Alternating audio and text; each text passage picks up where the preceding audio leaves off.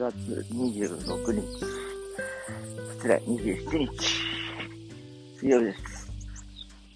おはようございます。はい。えー、今日はエアポート使って、例の久留米駅ということではございます。えー、去年のね、1年前だな、ちょうど。の生活を始めまして。毎週水曜日をこうやってね、朝から、バスに乗って、えー事務所に行き、そこから久留米に行くという流れで、えー過ごさせていただいておりますが、えー、通例でもう慣れてしまうと、最初はね、億劫だったんですけども、今も、なんかこ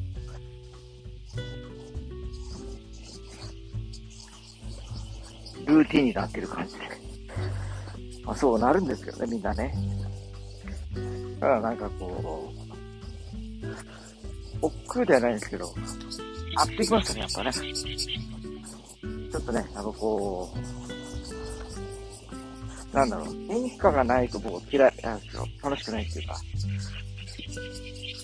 あの、マンネリ化するのが嫌なんですよね、何でも。えー、で、ただまあ確かに、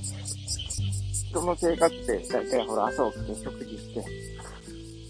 えー、歯を磨いて、歯を洗って、えー、で、スタートして、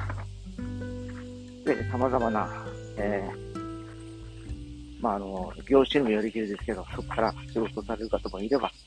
学校に行く人もいれば、えー、まあそんな感じで生活が、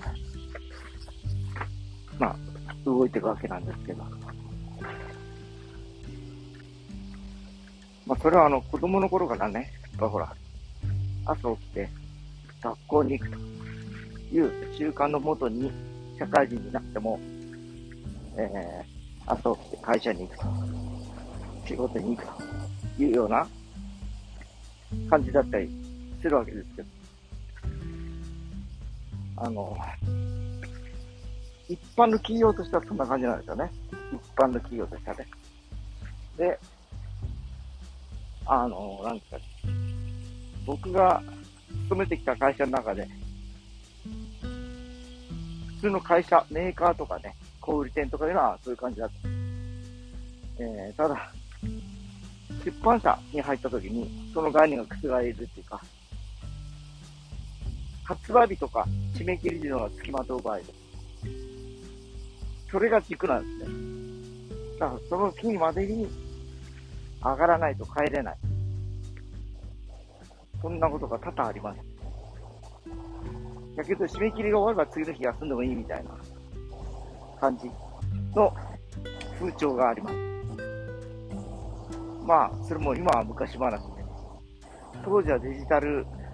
DTP とかない時代だったんですね。みんなアナログの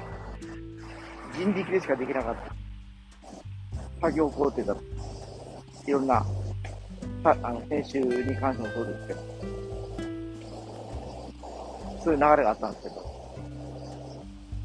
まあ僕の場合はそこでもあの、編集作業とかにはかかってなかったんで、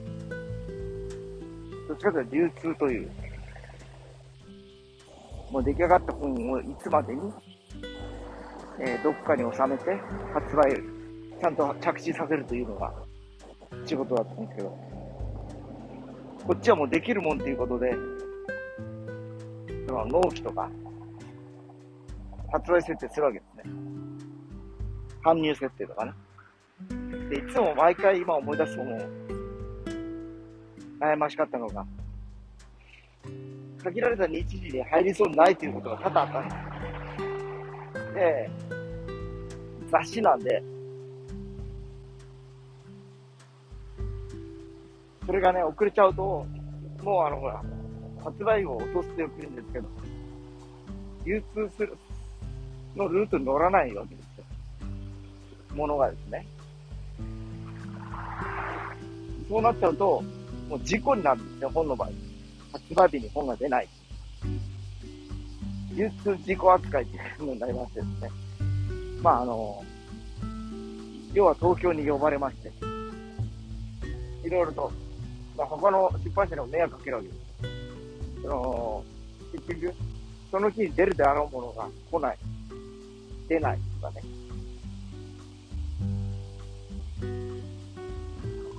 で、そういうのは別に、あの、僕らがやってた会社だけじゃなくて、大手のいろんな出版社も経験してたと思うんですね、そういうことを。なんか途中で不備があったとか、掲載してる内容に問題があったとかね。発売中止とかでもあったりした時代ですけど、まあ、こうかこうかね、発売中止とかそういうところまで陥ったことはなくて、まあ、一応発売させて、例えばバーコードが間違ってたとかね、そういうのはよくありましたね、なんかで、シールを貼りに行くとか。で特に当時、セブンイレブンの財布の数が半端なくて、1万部ぐらいとかだったんですよ、当時。で、しかも東京の美女木という、東京じゃない、埼玉なのかセンターがあって、そこにみんなで、福岡から10人とか飛行機乗って行って、一人ずつやっていくという。まあ、現場のスタッフの方もいらっしゃるからですね。それでも、まあ、一昼夜かけてやるとかね、そういうことありましたね。まあでも、着いた頃にはね、ほとんど現場の方が逮捕されてたりして、アルバイト10人ぐらいで行ったんですけど、2時間、3時間で終わったりとか、した記憶があります。いや、ほんと。いろいろありましたけど、振り返れば。まあね、ほんと、懐かしいといえば懐かしいんですけど、もう今ではありえないような状況ですよね。まあ、出版界ではそういう得意な世界っていうのがあって、今まで慣れてきたんでしょうけど、もう、今は昔話。もう本も作る人あんまいない。だんだんね、離れている感じもあるんで。